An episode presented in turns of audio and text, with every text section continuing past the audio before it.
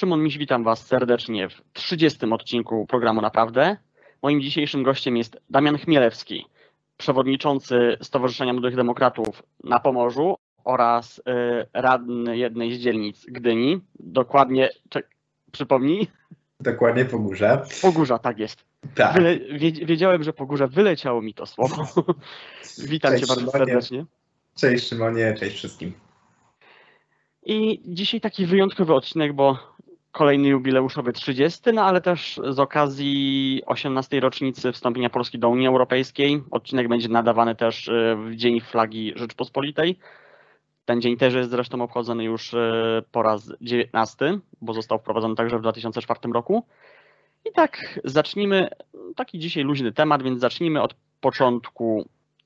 Jednak każdy z nas widzi, że Polska się zmieniła przez to, tych 18 lat, że naprawdę, mm, czy to miasto, czy to wieś, naprawdę zmieniły się te miejscowości diametralnie przez tych 18 lat. Jak myślisz, ludzie, Polacy to dostrzegają faktycznie? Czy faktycznie widać ten entuzjazm taki, jak deklarują to też w różnych sondażach, gdzie popiera Unię Europejską prawie 90% Polaków? Wiesz co, na pewno to dostrzegają, tylko być może y, to, że jesteśmy w Unii i to, co dzięki e, temu mamy, może już tak gdzieś tam y, wrosło w nasze DNA, że, że nawet tego nie dostrzegamy, tak? Że, że to jest dzięki Unii. Chociaż tak jak zacząłeś tutaj oczywiście o tym, jak zmieniają się nasze miasta, nasze miejscowości i w ogóle Polska, to, to, to jest oczywiście bardzo ważne i, i wręcz takie namacalne. E, I o tym informują chociażby wszechobecne tabliczki, tak? gdzie, gdzie, gdzie wiadomo, e, jaka kwota wielkiej inwestycji e, została finansowana z, ze środków unijnych, ale wydaje mi się, że, mm, znaczy tak, ja, ja też nie lubię zbytnio rozmów o Unii gdzieś tam właśnie mm, zaczynać od tej kwestii finansowej, bo to trochę sprowadza y, jakby... Do bankomatu trochę. Jakby. Dokładnie, trochę do bankomatu i, i gdzieś tak e, odbiorcy mogą przez to rozumieć, że, że właśnie Unia jest e, jedynie takim bankomatem potocznie. E, i, a to też trochę się kłóci no, z tym, czym Unia faktycznie jest, a z drugiej strony jakby tak, jak wygląda Unia, a mówimy, to, mówimy tutaj o środkach finansowych, to daje to trochę wody na młyn dla, dla wszystkich eurosceptyków, no bo oni wtedy mówią, no ale halo, to co, tutaj pieniądze, ale tutaj jakaś praworządność, tutaj to tamto, e, więc czym to jest?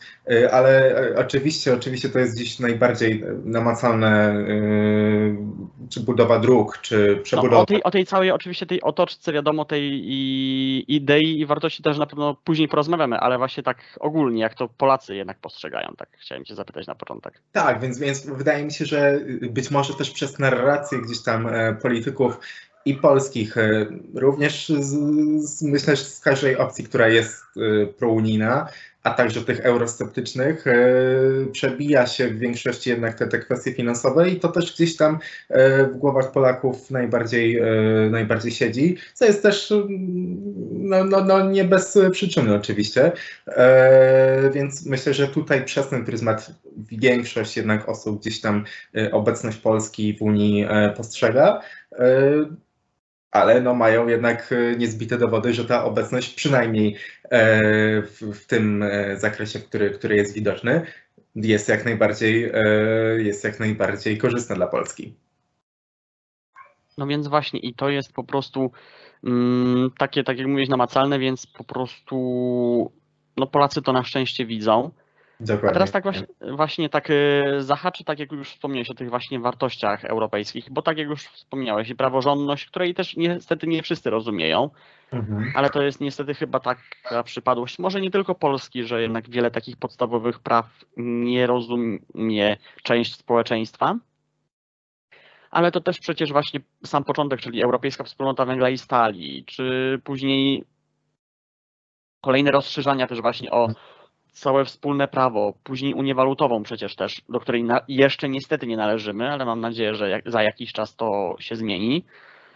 I po prostu, jak myślisz, czy, fakty, czy w Polakach widać faktycznie to, że identyfikujemy się jako Europejczycy, że jesteśmy tak samo równi jak Niemcy, Chorwaci, Francuzi, Hiszpanie, Włosi, nie wiem, Czesi, Litwini, czy jednak nadal czujemy tę odrębność, że jednak Unia to jest coś obok, coś, co Mhm. jesteśmy gdzieś tam do, dołączeni do nich, a nie jesteśmy, jak często też powtarzam w wielu, czy to moich postach, czy to tweetach, że przecież to my jesteśmy Unią, a mam wrażenie, że dalej gdzieś tam to zanika w Polakach. Wiesz co, wydaje mi się, że szczególnie gdzieś tam właśnie nasze pokolenie e, czuje się Europejczykami, Polakami i, i Europejczykami i to, to nam się nie kłóci ze sobą. Pewnie pokolenie naszych rodziców, czy tym bardziej dziadków, być może to, to nie jest takie oczywiste, ale nie, generali, nie generalizujmy tutaj, bo, bo, bo e, znam takie starsze osoby, które jak najbardziej odnajdują się w tym, że są e, Europejczykami czy Europejkami.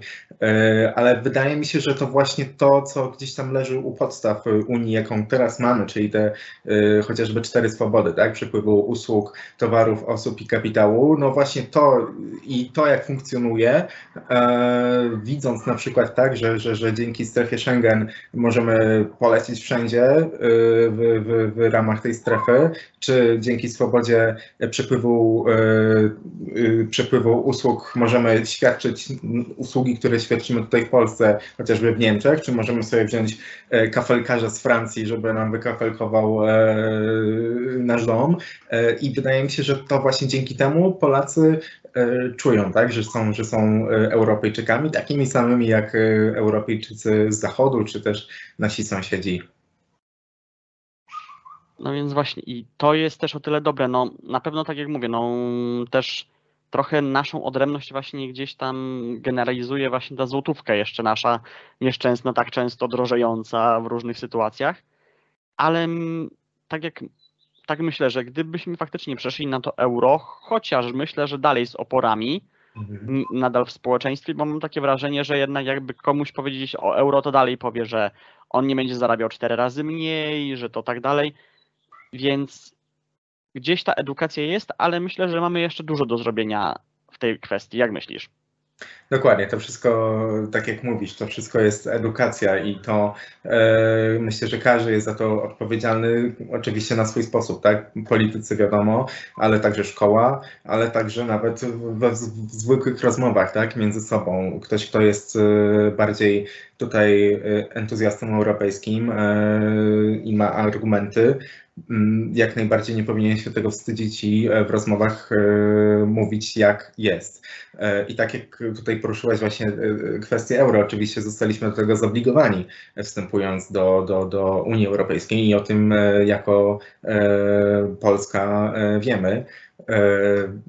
Oczywiście gdzieś pewnie to też są kwestie takie, mm, powiedziałbym, mm, tego, że ta złotówka jest nasza, tak? Że to, to jest nasza narodowa polska waluta, a tutaj euro, że gdzieś tracimy, może tak, oczywiście to tak, ja tego nie czuję, że to tak jest, no ale y, tłumacząc może tych, te osoby, które tutaj jakoś bardzo zbraniają się przed tym, żeby Polska e, przystąpiła do strefy euro, no pewnie jest tutaj gdzieś to takie mm, suwerennościowe trochę zabarwienie też.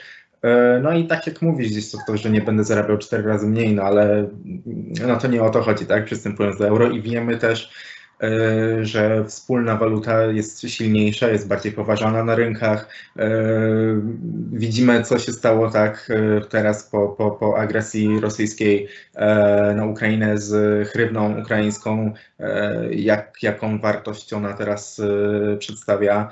E, No a jeżeli mamy tutaj dużą e, walutę, tak, którą posługuje się e, tylu mieszkańców Europy, no to jest zupełnie inna sytuacja. Nawet przecież z polską walutą było tak, że przez chwilę chociażby no złotówka za ten, za, za jedno euro było trzeba zapłacić prawie 5 zł, więc no, Dokładnie. Więc to jednak pokazuje, że wspólna waluta jest na pewno silniejsza i też pokazują to przykłady innych państw, e, dużo mniejszych od Polski, typu kraje bałtyckie, chociażby Litwa, Łotwa, Estonia, które przyjęły euro, są dużo biedniejsze, a nie słychać tam przecież o jakichś, cięż, jakichś ciężkich kryzysach czy, czy czymkolwiek. Chociażby nawet teraz przy inflacji, wiadomo, że jest gdzieś tam w porównaniu do tej jak Polska, ale na pewno nie jest jakaś wyższa, a być może byłaby wyższa, gdyby mieli dalej swoje narodowe waluty. Tak, z inflacją w strefie euro jest tak, że oczywiście ona też jest dosyć znacząca, tylko że polska e, inflacja przyspieszyła dużo wcześniej niż ta inflacja e, w, w ogólnie strefie, w strefie euro, więc jakby e, no tutaj gdzieś też tłumaczenia premiera Morawieckiego, że to jest putinflacja, no tej putinflacji jeszcze nie ma, tak? To, to, to przed nami, więc to też są międzybajki, można powiedzieć, takie tłumaczenia. Oczywiście, że tak. I teraz chciałbym Ciebie tak zapytać, bo też to była trochę jakby taki nasz wspólny z Agatą Czyżewską, która Cię zresztą też poleciła. Mój gość 16 odcinka właśnie jest drugiej połowy stycznia. Żebyśmy porozmawiali trochę też o Waszym wspólnym projekcie Unia znowu jest w modzie. Mógłbyś przybliżyć, o co w tym projekcie chodzi i czy faktycznie wykazujecie to, że, że Unia jest znowu w modzie? Jak najbardziej. E, organizuję to Stowarzyszenie Razem w Europie, tutaj stowarzyszenie, które działa e, w Gdańsku. E, chcieliśmy pokazać właśnie też przez takie namacalne gdzieś tam rzeczy, że właśnie ta Unia tak jak mówisz e, w tytule naszego projektu Unia znowu w modzie. E, I pierwszym gdzieś tam, pierwszą rzeczą, którą stworzyliśmy są e, bluzy dresowe z kapturem, przedstawiające grafikę z elementami unijnymi. I właśnie chcemy dotrzeć szczególnie do młodzieży, przez takie najprostsze, ale gdzieś też takie fajne, przystępne dla, dla młodych osób, właśnie rzeczy, które przez które mogą pokazywać swoją europejskość. E, z tym projektem byliśmy też na e, kampusie Rafała Trzaskowskiego, na kampus Polska Przyszłości w Olsztynie, e, gdzie też spotkaliśmy się z fajnym odbiorem. Przeprowadzaliśmy tam quiz wiedzy o Unii Europejskiej i można było wygrać torbę również z takim emblematem, która jest na, na naszej bluzie. E, oczywiście to nie jest pewnie też mierzalne, no bo wiadomo, to był kampus, gdzie, gdzie yy, chociaż no, nie były tam osoby tylko o jednym poglądzie, ale wiadomo, że jednak w większości pewnie to byli e, zwolennicy integracji unijnej, e, no ale chociażby właśnie ten konkurs e, wiedzy, quiz wiedzy o, o, o tym, jak funkcjonuje Unia Europejska i o, o jej zadaniach, e, no pokazał, że mm, oczywiście młodzi Polacy są mają świadomość, jak to jest, ale być może nie taką, jakby, jakbyśmy chcieli, żeby to było, tak?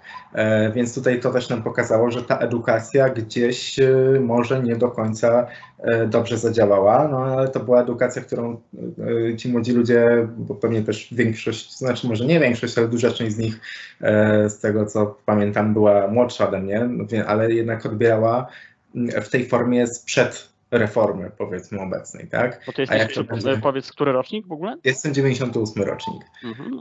Czyli tak. rok, rok młodszy ode mnie, także. E, więc w każdym razie zobaczymy, co to będzie teraz po tej e, reformie, tak? E, likwidacja chociażby właśnie wiedzy o społeczeństwie na poziomie podstawowym i zastąpieniu tego nowym przedmiotem.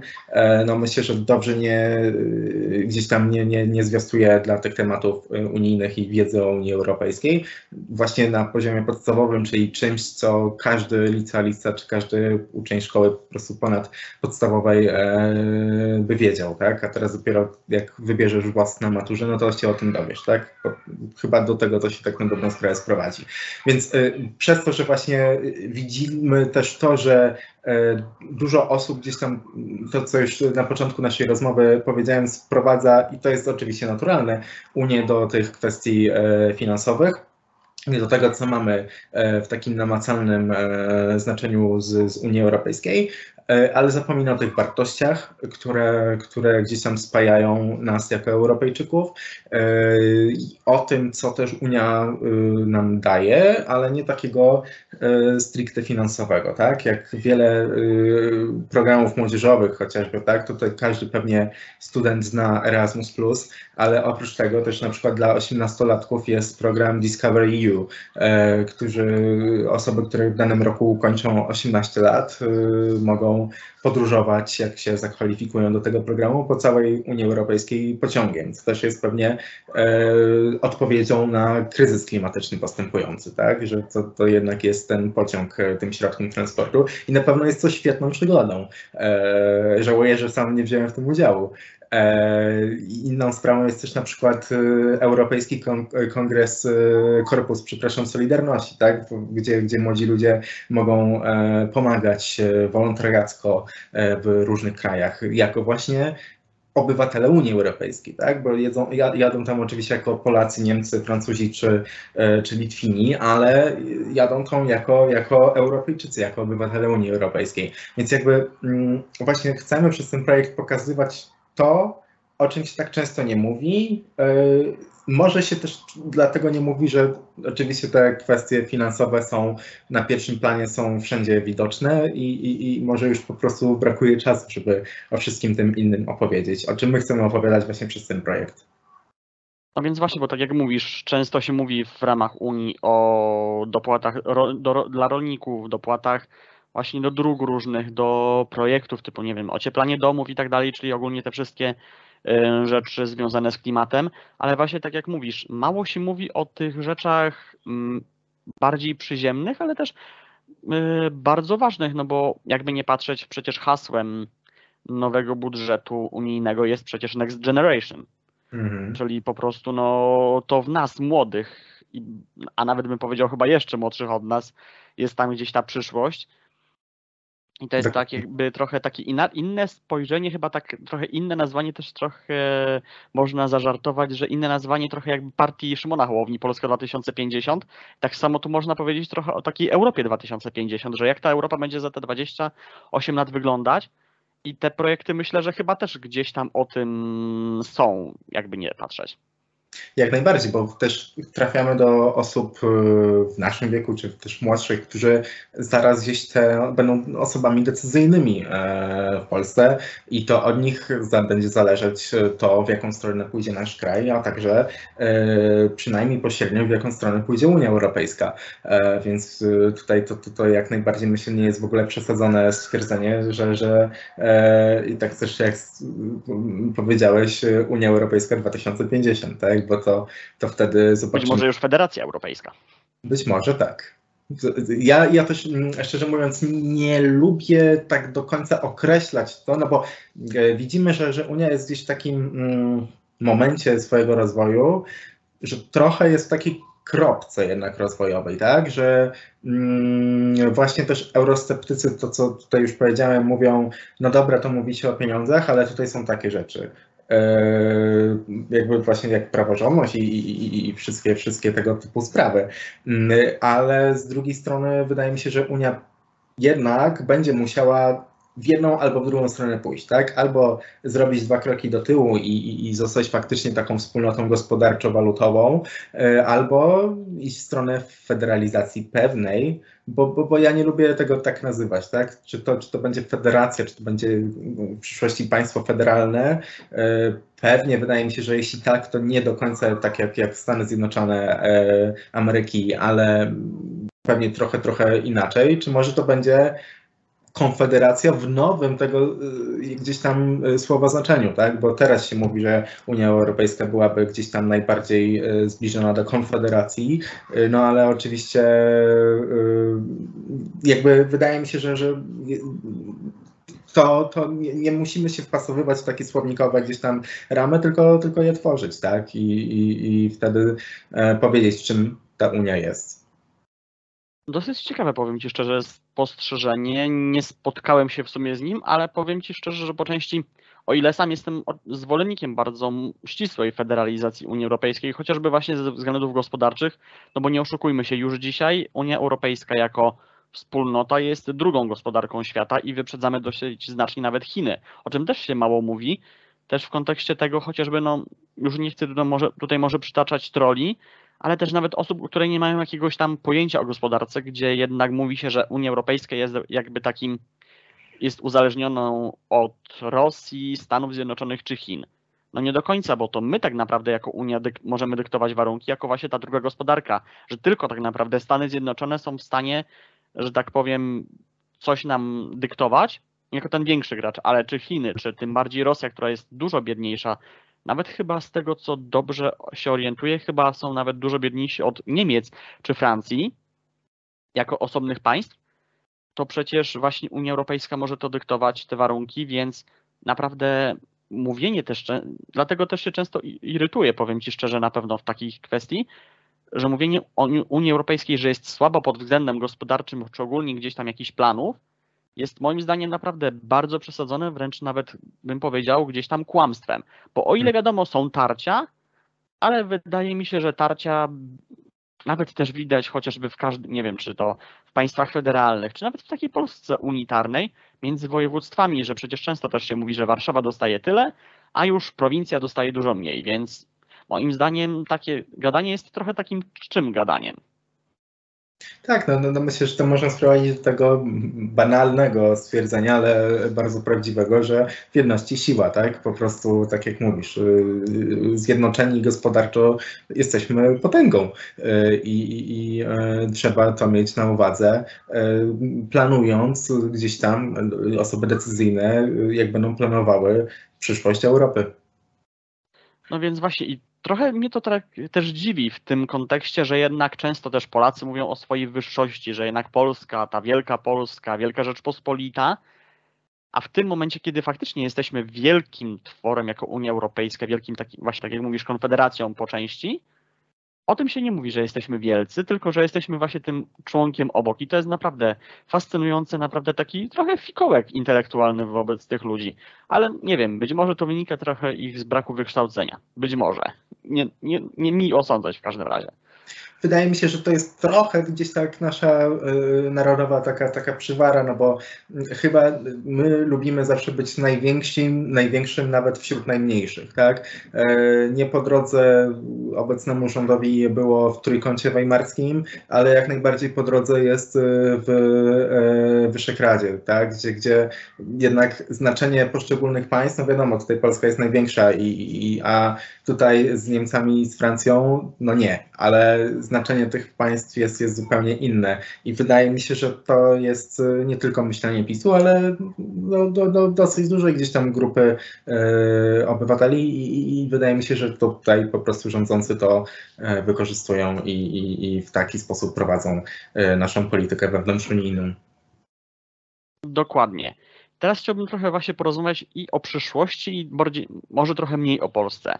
Bo tak jak już Ci wspomniałem, że chciałbym też właśnie wspomnieć i trochę o Ukrainie, ale też myślę, że nie tylko o Ukrainie samej, bo przecież też i Mołdawia, i Gruzja y, zgłosiły chęć i akces do Unii Europejskiej. I jak myślisz, na ile jest to możliwe i na ile jest też możliwy, możliwe przyłączenie chociażby, nie wiem, Macedonii Północnej, Czarnogóry, Bośni i Hercegowiny na przykład, mhm. czy Albanii tym kontekście? Czy jest jakaś taka możliwość nawet nie i ze strony właśnie tych państw czy bałkańskich, czy ogólnie Ukrainy i e, Mołdawii czy Gruzji, i też ze strony chociażby Unii Europejskiej, czy faktycznie za tych, nawet nie mówię, że 5-10 lat, ale nawet za 20-30, czy jest tam możliwość, że faktycznie Unia Europejska się rozrośnie? Znaczy tak, y, na pewno sytuacja Ukrainy jest diametralnie różna od sytuacji innych y, państw. E, trochę inna też od pozostałych jest sytuacja w Gruzji, która no, nawet gospodarczo, tak, y, gospodarczo mówię, geograficznie e, nie leży w Europie jako takiej, e, ale oczywiście no, no gdzieś tam można też tutaj, tutaj rozszerzyć powiedzmy kwestia tego, czy to nastąpi, e, wydaje mi się, że to, to, to, jest, to nie powinno być pytaniem, tylko raczej kiedy to nastąpi, bo wydaje mi się, że Unia na pewno się rozszerzy i to na pewno będą te państwa, o których tutaj e, dyskutujemy. Czy to nastąpi w jednym czasie wszystkie te państwa? Pewnie nie bo Ukrainę gdzieś trzeba pewnie wyjąć przed nawias i, i ta sytuacja jest zupełnie inna. Pewnie Ukraina dosyć szybko zostanie w jakiś sposób stowarzyszona E, jeszcze bardziej może tak z, z Unią, yy, ale to kiedy, kiedy wstąpi do, do, do Unii to jest inna sprawa. Natomiast państwa bałkańskie, yy, tam na pewno to musi iść tym torem takim jak, jak, jak, jak to wszystkie inne państwa wstępujące w szeregi Unii szły. Tak? Wszystkie kryteria muszą być spełnione, no bo jednak jesteśmy pewną wspólnotą, gdzie tak naprawdę jeden od drugiego jest w pewnym stopniu zależny, w pewnym stopniu e, tworzymy całość i, i, i, nie możemy też sobie pozwolić jako to wspólnota, żeby, żeby mieć kraj, który jest zupełnie gdzieś na innym poziomie rozwoju swojego niż, e, niż inne kraje. Oczywiście Unia też e, trochę to jest w DNA Unii, że są państwa silniejsze, e, które pewnie bez Unii by sobie w jakiś sposób radziły i państwa dużo słabsze, które bez tej Unii no, byłyby, no, na pewno by nie upadły, ale byłyby raczej w niezbyt dobrej sytuacji. E, no ale jednak e, do tych państw bałkańskich na pewno musi, muszą, muszą zajść te wszystkie czynniki, które zaszły przy, przy, przy, chociażby w przypadku Polski. Oczywiście, że tak. No, tym bardziej, że tutaj też myślę, głównym rozgrywającym może być Serbia, o której nawet specjalnie nie wspomniałem w kontekście wstąpienia do Unii Europejskiej. Też patrząc chociażby o podobnych sympatiach przywódców serbskich, ogólnie też, mo, może mniej jeśli chodzi o naród serbski, ale jednak w podobnym kontekście jak właśnie Węgrzy, którzy są już w Unii Europejskiej, ale chyba w, myślę, że większość nawet Europejczyków byłaby, myślę, za tym, żeby zastąpić Węgry mm, Ukrainą chociażby za to, co robi premier Orban. No i też niestety w kontekście tego, na jakie były ostatnie wybory na Węgrzech, gdzie jednak Orban dosyć mocno wygrał te wybory. I faktycznie, no tutaj Serbia może dużo przeszkadzać, no bo też pamiętajmy historię i dość przecież niedawną wojnę w byłej Jugosławii, mhm. żeby po prostu to się tak też nie skończyło. Mimo, że faktycznie no, tutaj głównym prowodyrem tej wojny zresztą też była Serbia, jakby nie patrzeć. Jak najbardziej, tylko też patrząc na to, że, że Unia gdzieś tam powstała, znaczy jej poprzedniczki, wspólnoty europejskie powstały jako odpowiedź na tą tragedię II wojny y, światowej i później Niemcy, które zostały członkiem, e, no to też pewnie było w jakiś sposób e, zagranie przemyślane, tak? E, tutaj lubię gdzieś tam e, powtarzać za e, Radosławem Sikorskim, który mówi, że to, że jest Unia i, i, i, Niemcy są w tej Unii, no to jest dla nas jako dla Polski w pewnym stopniu jakieś błogosławieństwo, tak, a nie przekleństwo, bo kraj z taką historią kraj nadal tak silny jest w Unii, gdzie jest równorzędnym graczem, tak jak inne państwa. Więc wydaje mi się, że tak samo można tutaj e, przyjąć w stosunku do, do, do innych państw, o których wspomniałeś, które nawet nie miały, tak jak mówisz, różowej historii. No więc właśnie, no i chociażby też tutaj dobry przykład, dobrym przykładem jest myślę właśnie sama Macedonia Północna, która zresztą dla tego, żeby wstąpić gdzieś tam w szerogi czy to NATO, czy Unii Europejskiej, zmieniła najpierw swoją flagę jeszcze w latach 90., a ostatnio zmieniło przecież nazwę państwa, żeby nazywać się Macedonia Północna, nie Macedonia, bo i Bułgarom, i y, Grekom nie podobało się to, że odnoszą się do historycznej Macedonii. Jednak tego dokonali, mimo że nie musieliby teoretycznie tego robić, ale chcą jednak wstąpić w szeregi europejskie.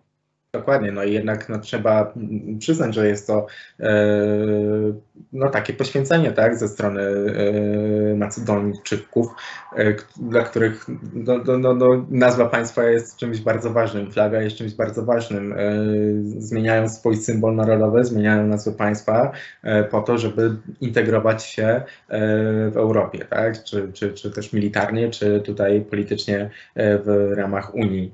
No i tutaj trochę też przypominając y, wcześniejszy wątek y, przyjęcia euro przez Polskę, no jakby no to może właśnie spójrzmy na to, co robi Macedonia y, i tam na pewno też były takie nastroje gdzieś tam właśnie patriotyczne, no a tutaj jest przyjęcie waluty, tak? Więc, więc jakby no, jest to jednak duża dysproporcja, tak?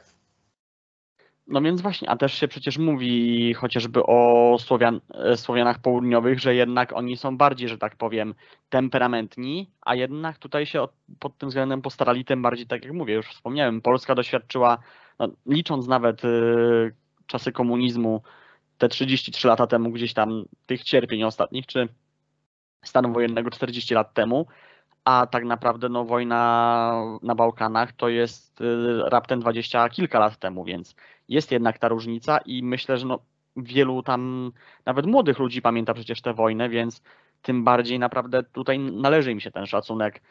No i liczmy na to, że naprawdę ta ścieżka, tak jak mówisz, będzie podobna do polskiej, ale myślę, że no oby też gdzieś tam jakaś taka owocna, no i żebyśmy naprawdę się gdzieś tam rozszerzali, no bo jednak tak jak mówiłeś, w jedności siła, a gdybyśmy byli podzieleni, no to by było no, no niedobrze, na pewno niedobrze.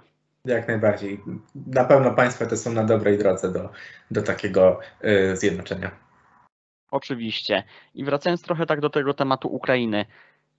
Wspomniałeś już właśnie o tej szybkiej ścieżce chociażby stowarzyszenia. Jak myślisz, będzie to w tym roku jeszcze, czy raczej gdzieś tam to odsuwasz w czasie pod tym względem? Wiesz, ciężko mi tak naprawdę trochę wróżyć z fusów. E, natomiast e, widząc to, jak e, faktycznie cały świat zachodu, no ale tutaj mówimy o Unii, jest no, no, nie ma innego wyjścia, tak?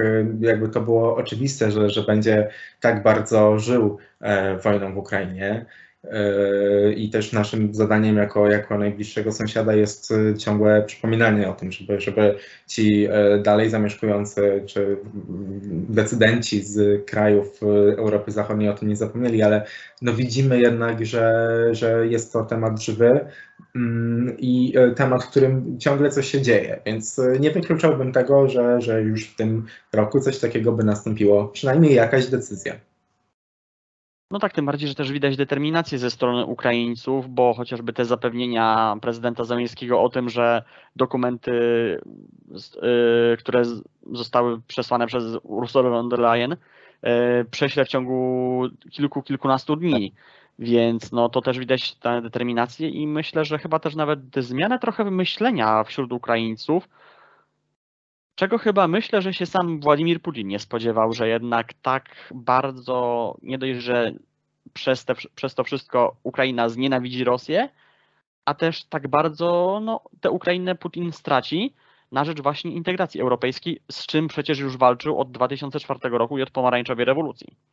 Dokładnie. No, możemy powiedzieć, że e, Putin zjednoczył Ukrainę, tak? Szczególnie ten zachód Ukrainy, który e, był zawsze pro narodowościowy, proukraiński, ale też y, dużo bardziej na pewno pro, proeuropejski. Zresztą co na przykład widzieliśmy w Euromajdanie, no ale też ten wschód, który gdzieś tam dużo osób jest y, chociażby rosyjskojęzycznych y, i oczywiście to przynajmniej z naszej perspektywy to, to, to tak zawsze wyglądało, że ci rosyjskojęzyczni to pewnie są trochę bliżej Rosji, no a teraz widzimy, że tak to nie jest. No tym bardziej, że przecież też się często słyszy o takich sytuacjach, że część rodziny mieszka w Rosji, część mieszka w Ukrainie i to są teraz tak naprawdę zupełnie obcy sobie ludzie. Dokładnie. Ci w Rosji mówią, że jaka wojna. No właśnie, jaka wojna. Ale to też tak myślę, że właśnie mm, a propos też tak myślę, mm, może nawiążemy do tego, o tej jakiej wojnie. Jak myślisz, czy Unia Europejska czy też Polska sama radzimy sobie z dezinformacją ze strony Rosji, z tymi fake newsami też, też gdzieś tam przejawia się, że w samej Polsce może być nawet 50 tysięcy aktywnych po części, nie powiem może może szpiegów, mhm. ale współpracowników rosyjskich, gdzieś tam pomagających rosyjskiej propagandzie. Jak myślisz, czy mimo tego radzimy sobie jakoś z tą dezinformacją? Jednak też co jakiś czas słyszymy o tym, że, że, że takie osoby zostały wykryte e, w Polsce czy też w innych krajach europejskich. E, wydaje mi się, że radzimy sobie na tyle, na ile jest to możliwe we współczesnym świecie, bo e, w dobie internetu nie jest takie łatwe, jak byłoby jeszcze z 30 lat temu tak, w Polsce. Więc no tak jak mówię, no wydaje mi się, że na tyle, na ile możemy, sobie radzimy. I i, i, I oczywiście tych, tych, tych osób, gdzieś tam szpiegów, ale też jakby bardziej ogólnie współpracowników, powiedzmy, jest, jest na pewno tylu, że no, no nie wiemy, tak, ilu, ilu ich jest, kto nim jest, e, ale wydaje mi się, że, że sobie radzimy tak, jak możemy. Też tak myślę w sumie, bo jednak jakby nie patrzeć, no w tej jedności jakaś jest tam siła, no i też, no nie oszukujmy się, trochę te wszystkie grupy hakerskie, które niby zawsze były utożsamiane z takimi, że jednak walczą po tej ciemnej stronie, że raczej z tymi sceptykami i tak dalej, tu jednak pokazały, że jednak chcą walczyć o tę demokrację i chcą walczyć o wolność i o prawdę po prostu. Chociażby ta grupa Anonymous, która wcześniej trochę prześmiewczo też tak trochę uderzę właśnie w ogródek trochę twojej gdzieś tam partii matki, że jednak walczyła z tym Tuskiem i Akta przecież y, jeszcze 10 lat temu, a teraz y, po tej, no faktycznie może to nie był jakiś dobry pomysł to Akta, ale sam fakt, że walczyła po stronie, y, z, z demokratami, a teraz jakby się przerzuciła właśnie na tę właściwą stronę, że walczy z tymi, z którymi powinna walczyć tak na dobrą sprawę. Tak, to myślę, że 24 mm, lutego każdy z nas obudził się w, zupełnie innym świecie, tak? Tego e, świata, który znamy sprzed 24 lutego, no, no już nie ma. E, I e, chyba każdy zdaje sobie sprawę z tej wyjątkowości tej sytuacji i e, tego, że pewne działania powinny być gdzieś tam mm, przełożone na inny wektor. E, więc bardzo się cieszę, że y, są również takie grupy y, i niech działają. Oczywiście, że tak. Oczywiście, że tak. I miejmy nadzieję, że y, hasło z gdańskiego Westerplatte nigdy więcej wojny w końcu będzie miało gdzieś tam swoje no, uzasadnienie i będzie faktycznym stanem. No niestety hasło hmm, nie przyniosło skutku, bo, bo niestety, niestety tuż za naszą granicą ta wojna się toczy i to taka wojna, o której myślę, że nikt z nas nie przypuszczał, że, że taką wojnę zobaczymy, e, gdzie, gdzie po prostu rosyjscy żołnierze zachowują się tak samo, jak zachowywali się w, za czasów II wojny światowej, zabijając niewinne, niewinnych ludzi, gwałcąc e, kobiety, dzieci, i, i rabując e, wszystko, co tylko mają, łącznie z muszlami klozetowymi. E, więc jakby, no, wydaje mi się, że mm, to, co się nie zmieniło przez ten czas, to raczej rosyjska mentalność. No więc właśnie i miejmy nadzieję, że chociażby, no, bo też tak się zastanawiałem często, czy faktycznie działanie wobec Rosji na podobnym poziomie jak wobec Niemiec po 1945 roku, czyli podział najpierw na cztery części, później na dwie części, czy to by przyniosło jakiś skutek? No bo nie oszukujmy się, potęga nawet na tych linianych nogach y, kolokwialnych mm, i przysłowiowych Rosji polega na wielkości tego państwa. Nawet nie tyle na złożach, ale właśnie na tym, że no, to jest jednak ponad 30 milionów kilometrów kwadratowych terenu, więc nawet sam Putin może się gdzie, schować gdzie tylko chce, może wybudować bunkier taki wielki, jaki chce, bo tak naprawdę no, ciężko jest ujarzmić tak wielkie państwo. Ale być może przy pomocy Chin się da. I jak myślisz, czy faktycznie byłoby to możliwe taki podział Rosji na chociażby, nie wiem, cztery części pomiędzy Stany Zjednoczone, Unię Europejską, Chiny i na przykład Japonię, czy raczej myślisz, że to już by nie zdało egzaminu? Ciężko mi powiedzieć. Wydaje mi się, że na pewno nie będzie powtórki e, z tego, co się zadziało po wojnie z e, Niemcami. E, pewnie, pewnie to tak nie będzie wyglądało. Natomiast, no, tak jak mówisz, ogromna terytorialnie Rosja i już teraz gdzieś tam wielkie tereny dzierżawione przez, przez Chiny no, tylko że no właśnie, ten ogrom terytorialny z jednej strony jest y, plusem y, dla, dla Rosji, no ale z drugiej strony co tam jest w, w, wielu miejscach tego terytorium, tak? Jakby to też, to też jest jakaś, jakaś odpowiedzialność dla kraju, żeby to wszystko zagospodarować, no a widzimy y, jak, jak to wygląda. Więc nie, nie, jestem, nie jestem w stanie Ci odpowiedzieć na to pytanie tak e, jednoznacznie. E, natomiast e, nie wydaje mi się, żeby to było tak jeden do jeden w taki sposób, jak to miało miejsce po II wojnie światowej z Niemcami. Oczywiście mam nadzieję i, i głęboko w to wierzę, że no coś, coś, coś takiego nastąpi, że znaczy, że po prostu Ukraina wygra tą wojnę i Rosja tutaj będzie musiała jakoś za to odpowiedzieć też w taki sposób. No miejmy nadzieję, że czy sam Putin, czy jego ludzie staną przed Trybunałem Haskim. I teraz tak może trochę wracając do takich pozytywnych tematów, bo jednak myślę, żeby tak już pomału kończyć tę naszą rozmowę, żeby tak, żebyśmy tak jakoś podsumowali to wszystko pozytywnie. Powiedz mi tak od siebie, jaka jest Twoja Europa marzeń przyszłości i jaka jest Twoja Polska w tej Unii Europejskiej, w Europie przyszłości? Tak osobiście dla Ciebie. Jak to, mhm. jak to widzisz, jak marzy ci się takie, marzą Ci się takie rzeczy? Tak, Polska na pewno to, co, to, co zresztą zawarłeś e, w, w, pytaniu, Polska na pewno w Unii. To jest, to jest na pewno coś, co jest dla mnie y, jasne i, i, i y, nie ma innej opcji, żeby, żeby inaczej to się potoczyło. Y, Unia na pewno silna i Polska silna w tej silnej Unii, a Polska silna tym, że jest zarządzana mądrze, nie odwraca się od partnerów europejskich, e, tylko na równych e, zasadach z nimi dyskutuje. E, to trochę może odchodząc, jakby widzimy to, tak, po, po wyjściu Wielkiej Brytanii z Unii, Polska mogła e, naprawdę stać się e, jedną z głównych rozgrywających w Unii, no a nie skorzystała z tego, z tej okazji, co, co jest bardzo niewłaściwe. Zamiast tego woleliśmy, na rząd, nasi rządzący woleli wszczynać różne kłótnie z, ze wszystkimi partnerami i partnerów przedstawiać jako, jako wrogów, e, nie tutaj szukając wroga. Więc e, Polska silna w silnej Unii, a Unia na pewno zjednoczona na tyle, na ile to jest możliwe, z jedną walutą. Wydaje mi się, że też ze wspólną polityką zagraniczną w ten sposób, że naprawdę jest to wspólna polityka zagraniczna, być może ze zmienionym e, Frontexem i ze wspólną e, strażą graniczną na granicach, e, na granicach zewnętrznych strefy Schengen.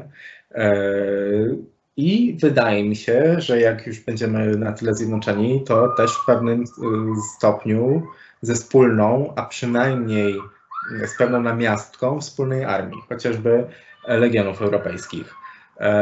No, oprócz tego oczywiście Europa otwarta na różnorodność, bo mimo, że żyjemy na jednym kontynencie, to, to e, nasze różne kraje i regiony są bogate kulturowo, e, głównie chrześcijańskie, ale różnie, różne wyznaniowo e, w, w, obrębie tego chrześcijaństwa. E, na pewno Europa e, laicka, oczywiście laicka, ale nie ateistyczna, tak? bo to jakby nie, nie chcemy Związku Radzieckiego, tylko chcemy wolność wyznania, wolność sumienia, wolność słowa i myśli. Tak? I, I na pewno w taki sposób widzę Polskę w Unii.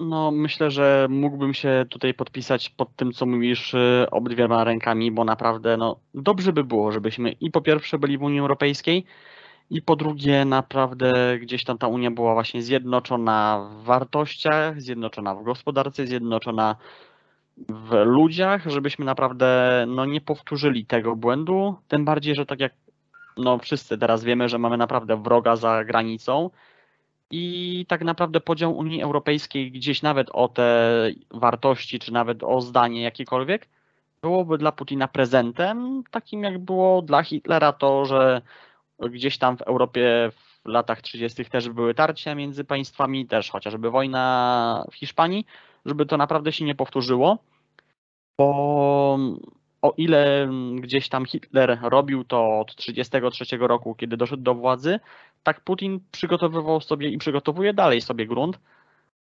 I żebyśmy naprawdę nie doczekali tego, żeby naprawdę trzeci, trzeciej wojny światowej nie było, bo być może będzie to niestety ostatnia.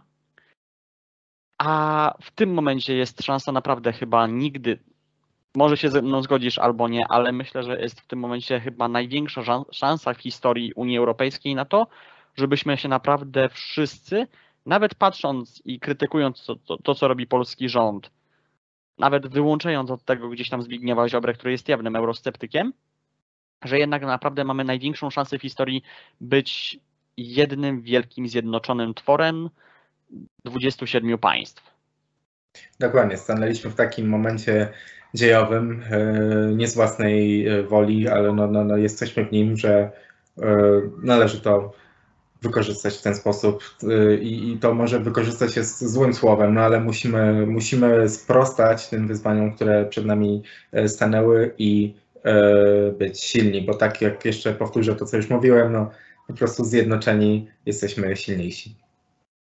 Dokładnie. I tak na koniec, co byś chciał jeszcze dodać tak widzom na tę majówkę, trochę tak już ba bardziej całkiem luźno, bo jednak to trzy dni wolności, tu w sumie już będzie nagra ten już odcinek będzie emitowany w ten drugi dzień maja, więc w połowie, więc co byś chciał tak dodać jeszcze od siebie na koniec? No cóż, odpoczywajcie na tyle, na ile to jest możliwe. Eee, oczywiście pamiętajcie ciągle o tym, co dzieje się za naszą granicą. Eee, pomagajmy jak możemy. E, czy w punktach pomocowych, czy finansowo na różnego typu zbiórkach. Nie zapominajmy o tym, proszę Was. E, dla wszystkich maturzystów, e, którzy, którzy oglądają Twój program, trzymamy kciuki. Jesteśmy z Wami. I cóż, bądźmy dumnymi Europejczykami, Europejkami. Dokładnie, dołączam się do tych życzeń, dołączam się do wszystkiego, co powiedziałeś. Moim dzisiejszym gościem 30 odcinka programu Naprawdę był Damian Chmielewski, przewodniczący Stowarzyszenia Młodych Demokratów na Pomorzu oraz wiceprzewodniczący zarządu Gdyńskiej Dzielnicy Pogórze. Dziękuję Ci bardzo serdecznie. Dziękuję Ci bardzo. A ja zapraszam Was na pozostałe odcinki programu Naprawdę, na Naprawdę Nieobiektywnie, które w tym tygodniu wyjątkowo będzie w środę. Wiadomo, no, we wtorek święto oraz na fanpage na Facebooku, na YouTube'a, na Spotify, na bloga naprawdę.blog i na mojego prywatnego Twittera. Klikajcie łapki w górę, y, udostępniajcie odcinek i subskrybujcie kanał. Do zobaczenia w kolejnych odcinkach. Oglądajcie, słuchajcie, czytajcie. Wszystko o wojnie w Ukrainie, ale nie tylko. Oglądajcie w serwisie YouTube programy naprawdę oraz nieobiektywnie, a także inne specjalne wydania programów. Słuchajcie te programy w serwisie Spotify. Czytajcie naprawdę.blog. Najważniejsze informacje, ciekawe artykuły o Polsce i świecie. Serdecznie zapraszam.